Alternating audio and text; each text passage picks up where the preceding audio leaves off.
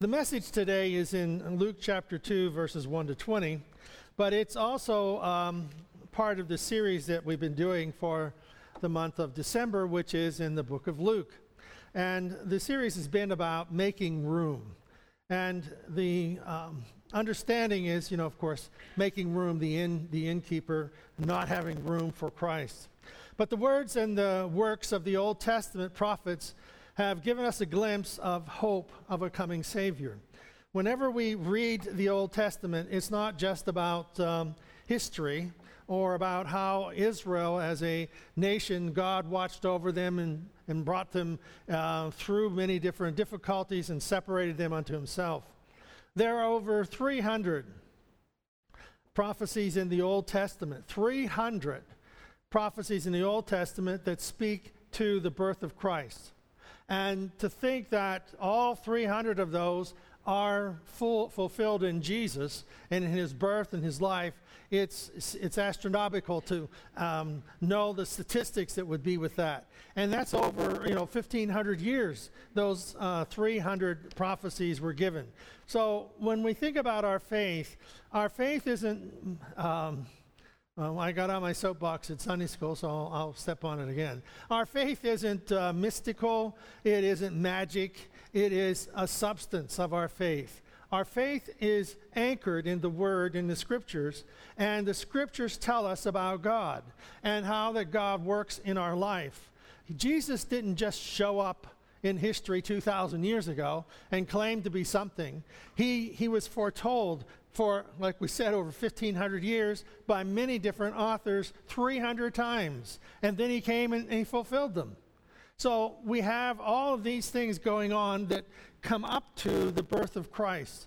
And it's important for us to recognize how great that is and that that God who would arrange such a thing loves you.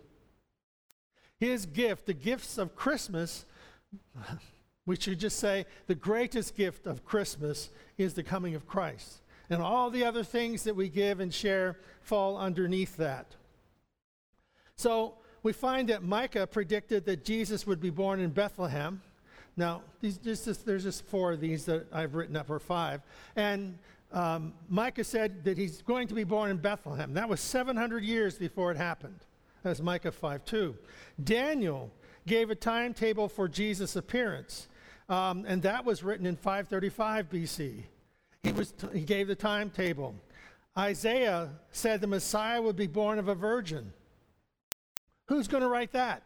you know, what person in their right mind is going to say, there's th- this is the prediction. There is going to come a Messiah, and he's going to be born of a virgin. You know, what's the chances of that happening? You're allowed to say none, okay. Um, Hosea revealed that Mary and Joseph would, would have to go to Egypt to save the, save the life of Jesus. Hosea chapter 11, verse 1. So, all of these things talk about the life, the birth, the life of Jesus, his death, his burial, his resurrection. Um, all of these prophecies were given five to 700 years uh, before they uh, happened. And even, in, even going back to creation, when God says that he is going to crush the, the head of Satan. It is Christ who is doing this. So as we look at Luke chapter 2, we see in Luke chapter 2, verse 1 In those days, Caesar Augustus issued a decree that a census should be taken of the entire Roman world. This was the first census that took place while Quirinius was governor of Syria and everyone went to their own town to register or to be taxed. Luke is the only gospel writer who referred to the events he recorded and how those records that he recorded are written in timetables or in a uh, position of pinpoint in history. So Luke just doesn't say he was born of a virgin, whatever. He gives that the Quirinius, quite, I can't pronounce his word, but anyhow, this guy uh, was, was ruler uh, uh, uh, in, the, in the area, and uh, Caesar Augustus was in uh, head of the Roman Empire. So he gives to you a specific timetable, time place in history that we can go back and say these guys lived Quirinius and Caesar Augustus, and we can see about the time that Jesus would have been born. So um, Luke puts it in perspective as to when it happened. His account was addressed to predominantly a Greek audience, and they would have been interested in, in the um, topic and interested in the Roman Empire. They would have been interested in the political situations that were going on. Palestine was under the ruins of a Roman emperor. The Roman rulers were considered to be like gods, and they stood that in contrast to a tiny baby that would be born in a stable in a cave, and that tiny baby would be God. So here you have these great emperors and great rulers of the world, and then you have Jesus, a babe, placed in a manger in a cave. Mary and Joseph wanted to travel. When Mary and Joseph had the census, when the census was taken, they had to travel. They had to travel to Bethlehem from Nazareth. And that is a hundred mile journey. Okay, ladies, nine months pregnant. and no, you know, there's no donkey mentioned in the Bible. Not the, to the, that Mary rode on. So it's probably she walked a hundred miles, nine months pregnant. How, how I, well, I, I may look like I'm pregnant, but I couldn't do 100 miles. so, Ruth, don't say anything. Uh, so, anyhow, verse, verse 4. So Joseph also went up from the town of Nazareth in Galilee to Judea, to Bethlehem, the town of David, because he belonged to the house and lineage of David we recognize that God made promises to David, King David, that there would be a descendant of his that would be the Messiah. And here we have God, we're seeing how that God controls history. Centuries after King David's birth, where was he born? He was born in Bethlehem, a house of bread. Hmm. Also would be the birthplace of Jesus. This is a town where the eternal Son of God became flesh. He, Jesus, is the bread of God that comes down from heaven. And we speak of this every time we take communion. Jesus, the bread of life, was born in Bethlehem, the, the, the, the town of bread, the house of bread. So, you know, all of the things that come together for the scriptures, we start putting them together and start adding them up. And sometimes when we're looking at these texts and so on, we read over them. Um, I'm old, and uh, yeah, okay. See, I knew she was going to say that. But anyhow, yeah, he's old. But anyhow, uh, I've read, we've read this for 73 years, okay? So anyhow, we could read over this and we could think of these things and just, oh, I was born in the town of Bethlehem. There is a lot to what is said and what is stated in the scripture text. And we know that in verse 5 he went there to he went to Bethlehem to register with Mary who was pledged to be married to him and was expecting a child. Notice that the scriptures again reiterate was pledged to be married. Now, looking back at the scriptures and the text that we had in the previous uh, Sundays, we know that the angel Gabriel came to Mary and said, The Holy Spirit is going to come upon you, and the, and the, and the child that will be born in you is of a divine origin. The Holy Spirit is going to come upon you. And so, this and, and this betrothal, now, talked about it a little earlier, that betrothal at that time period often was about a year, and the betrothal was like being married, but the couple didn't live together, they didn't have physical relationships together, they were, that would wait until they were united in marriage. But it was a betrothal, and to break that betrothal was to, to have a bill of divorce. So, and at that time period, um, a man could divorce his wife for basically any reason. But Joseph didn't want to, did not want to hurt Mary. Now, it's if you can, you know, it's hard to say putting yourself in that position. It, we can't have, we can't imagine what it was like, because in that time frame, they would stone her. you know, the law of Moses, if he made an issue out of it, they would stone her because of her sin. Because how else can you have a child? Oh, God did this to me. yeah, Mary. So, but we know through the scriptures and through the revelation of the angel coming to Joseph and saying, Don't be afraid to take Mary to be your husband, your wife, because that which is conceived in her is of the Holy Spirit. So we find that God is capable of performing miracles, but yet in the same instance, sometimes that it doesn't seem to add up. It's going to be a very hard life for Mary. She's 15, 16 years old, and here she's got this stigma in her society that she is, she is with child and she's not married. Hmm. Verse 8. Um, while they were there, the time came for the baby to be born, and she gave birth to her firstborn. Notice her firstborn. so, uh, a son. She wrapped him in clothes and placed him in a manger because there was no room available for them in the inn. The scripture notes that Jesus is Mary's firstborn. In Matthew 12 46, while they were still talking to the multitude, behold, his mother and brothers stood outside seeking to speak with him. Mary had other children. Mary and Joseph had other children besides Jesus, but Jesus is the firstborn. He is the one divinely conceived.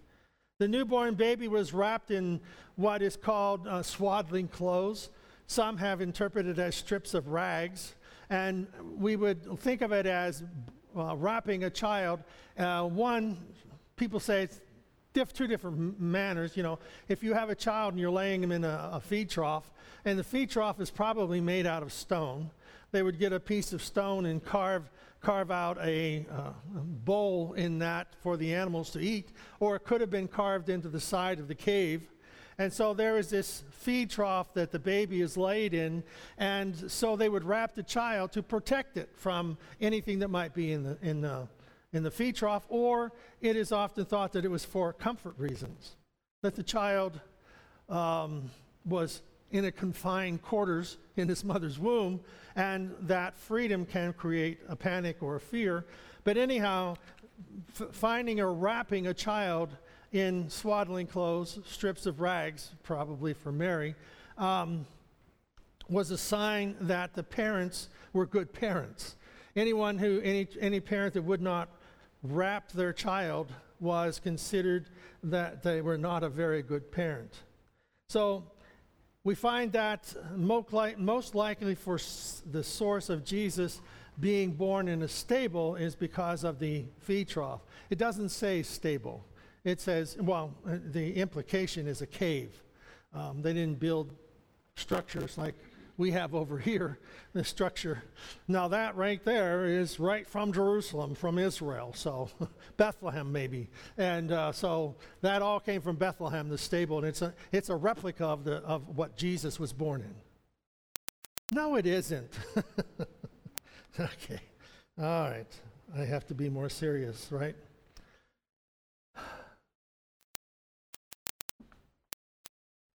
Did you ever wonder what links, what link, what links God would go to to reach your life? Did you ever wonder how far would God go to touch you, to touch your life? Well, he became a child. God, who created all things, spoke the worlds into existence, became a baby, became human, took on the weaknesses of a child and grew to be a man, all because he wanted you and I to spend an eternity with him. Verse 8. And there were shepherds living out in the fields nearby, keeping watch over their flocks at night.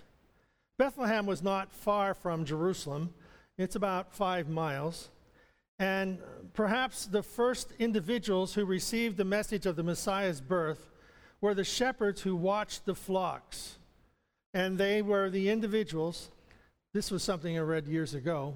The flocks that were kept by these shepherds near Jerusalem were probably the flocks that were used in the sacrificial system of the temple. So the shepherds who received the message of the Lamb of God who would take away the sin of the world were shepherds who watched the flocks that would be used in the temple sacrifices for the sins of the people. One of the, I remember when we were going through Israel uh, on a bus, um, the, the, the the guide was saying, well, shepherds never, shepherds never uh, drive their sheep, they lead them. They walk in front of them and the sheep follow. We, fall, we, found, we found a guy that was behind the sheep. and, you know, and, and we, we pointed it out to the, to, to the guide, and he stopped the bus and got off and went over and talked to him. And he said he's not the shepherd, he's the butcher. And so that cleared that up in a hurry. But we know that in the imagery that God has for us, He is the good shepherd. He leads us. God leads us into the kingdom of heaven. God does not drive us to heaven. He, he's, he's not manipulating us, He's presenting. He presents Himself, He presents His love, He presents His forgiveness, He presents the truth, He presents all of this before us, and we get to choose. Do we accept it or not? Do we believe or do we let it go? The challenge is before us to accept the truth that God has presented. And again, 300 prophecies in the Old Testament about Christ's birth, his life, his death, his resurrection, and all 300 are fulfilled. That's what we would call a miracle. It couldn't happen just by happenstance. Why do we have faith? Faith is the substance. The substance of our faith is the scripture, the fulfillment of the scripture, what it means to us. Verse 8 And the angel of the Lord appeared to them, and the glory of the Lord shone round about them, and they were terrified. That's a good, good uh, analogy. They were terrified. Um, it's not unusual to be afraid. I think if an angel sat down beside you no, that's not an angel. I'm sorry. he's not, she's not an angel, or he's not an angel. Well, if an angel sat down beside you, were, was be, there, the, the, um, the translation is one that the angel was among them. Some of them, some translations have it that the angel came and appeared among them. So they were lying there in, in their encampment, their fire, whatever, and the angel is among them. Okay? So it isn't, you know, most of the pictures we have is the angels far off in the distance and comes close and they're sore afraid and speaks to them from this. Well, the, some of the translations have it that the angel just stands right in the midst of them. okay? And the angel's right in the midst of them and speaking to them. Can I have your undivided attention? That's what the angel would say. You know, no, he didn't say that. Um, but see, we find that God is there among us, and they were terrified. But what does he say? Verse 10 The angel said to them, Do not be afraid. God's message to us is never one of fear. The only time God wants us to be afraid is we need to fear the idea of spending eternity in hell away from God. We need to fear that. But other than that, God's message to us is one of coming into his kingdom, coming into a relationship with him, coming into this right relationship with God where our sins, our past, our failures are forgiven. They don't haunt us. We don't drag them into heaven. We don't drag them into life. We let them go. Do not be afraid. I bring you good news that will cr- cause great joy for all the peoples. Today, in the town of David, a Savior has been born to you. He is the Messiah, He is the Lord.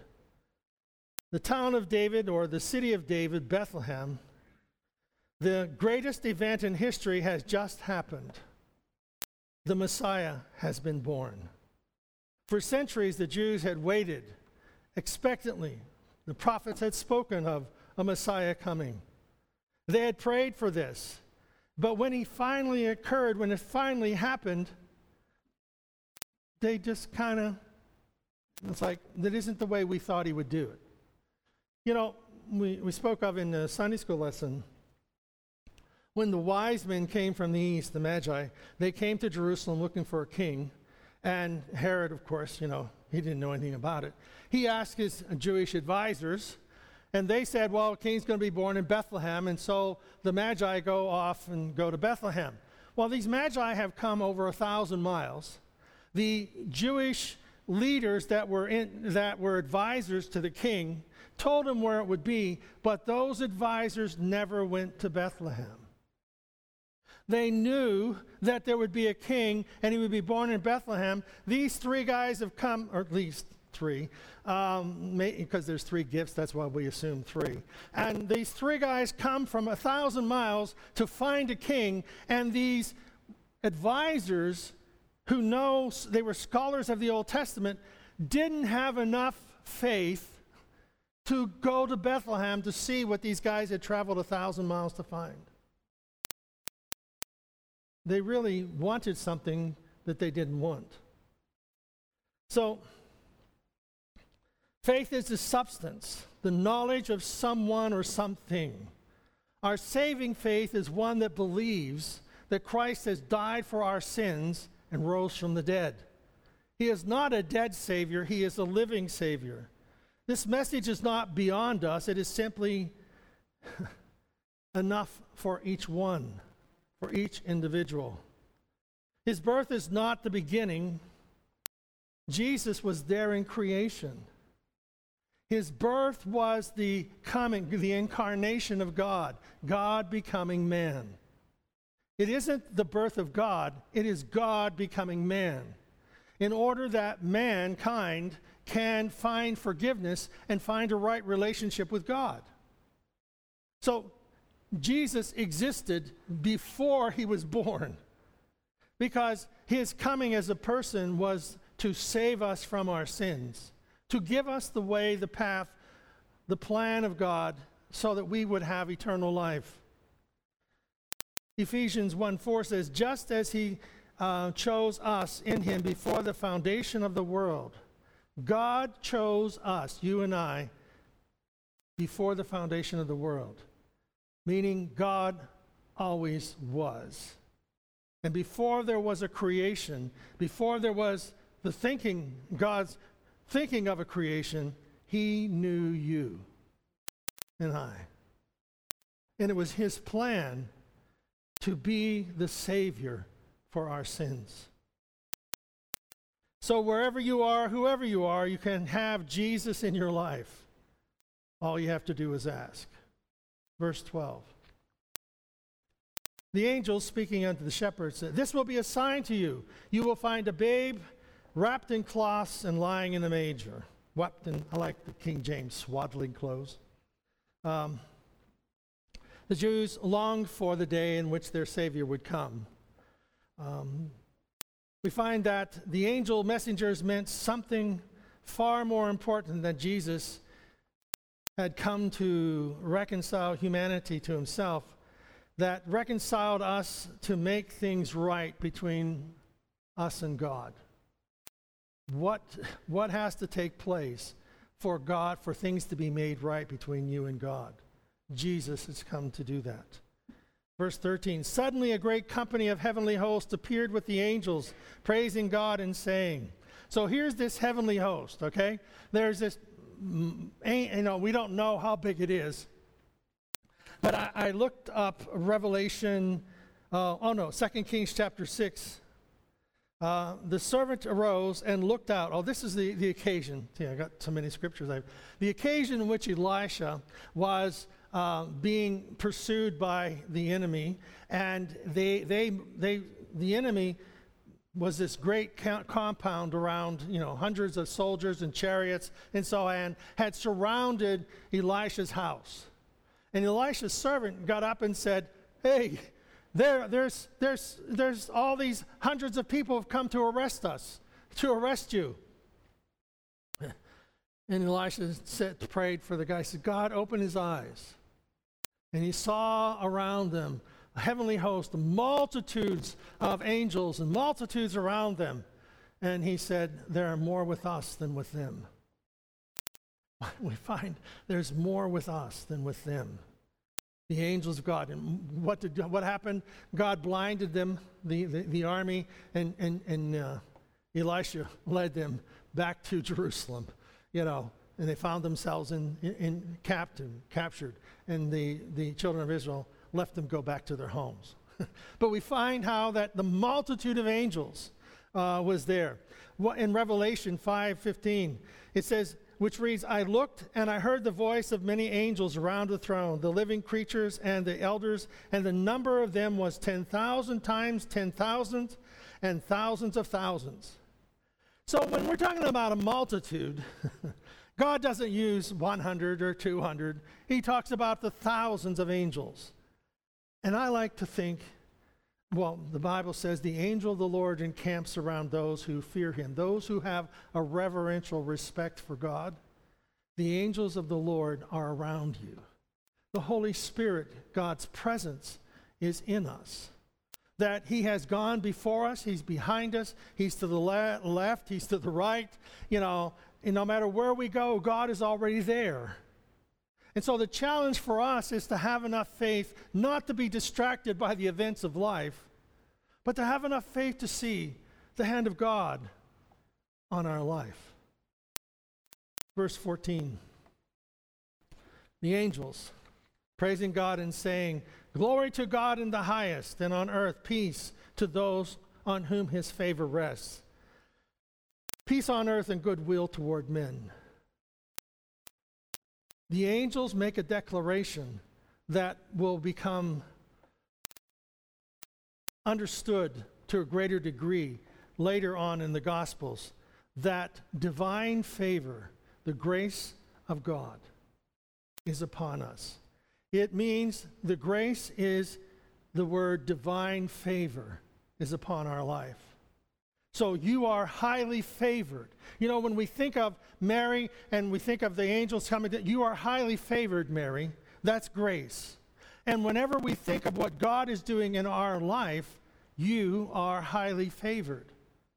Don't say, oh, I'm not that good, I'm not this. God is not worried in what you're not. He's, he's planned for us a purpose, and you are highly favored. He has a purpose. The message of the gospel is that humankind is no longer an enemy with God. We are no longer an enemy with God. God is not against us, God is for us. He is for us, and He has come to be that Savior who would walk with us. Verse 15 And when the angels had left them and gone into heaven, the shepherds said to one another, Let us go to Bethlehem and see this thing that has happened, which the Lord has told us about. Of all the things that are disputed in Scripture, the place where Jesus was born, Bethlehem, is not disputed. Um, I was fortunate enough to be there in Bethlehem in the church that oversees, that's over the cave. And there are two churches over the cave where Jesus was born.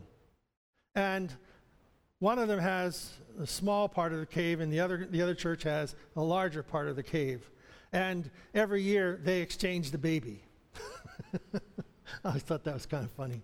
But one year they have one has the baby and they have a procession at Christmas and they'll take the baby over to the other side and they and the other church has it for a year. But that Jesus was born in this cave in um, a very out of the way city called Bethlehem. Verse 18, verse 15. And when the angel had left them and gone to heaven, the shepherds said to one another, Let us go to Bethlehem and see. The, se- the shepherds discussed this. Now, if an angel shows up to you and tells you you need to move, um, uh, wait a minute, I, gotta, I, have to call, I, have a, I have a call a friend card. I need to call a friend and find out what I. No, just do what he says. Verse, verse uh, 16. So they hurried off and found Mary and Joseph and the baby who was lying in the manger, the trough that was used to feed the animals. The message from God will be exactly as he said. They remembered what the angel had said, and they found exactly what we're told. And the shepherds, when they had seen him, verse 17, they spread the word concerning what had been told to them about this child. The evidence that here are, if you understand, shepherds are the lowest group in the society of people. They were the, the ones who were on call 24 7, 365 days a year. They lived out in the, out in the uh, meadows and the hillside. Their whole life was about taking care of sheep. They were willing to die that their their sheep would live. And so a shepherd was, but that was considered a low position. But they, these shepherds, were chosen for a specific job. And all who heard it were amazed at what the shepherds had said to them. But Mary treasured up all these things and pondered them in her heart.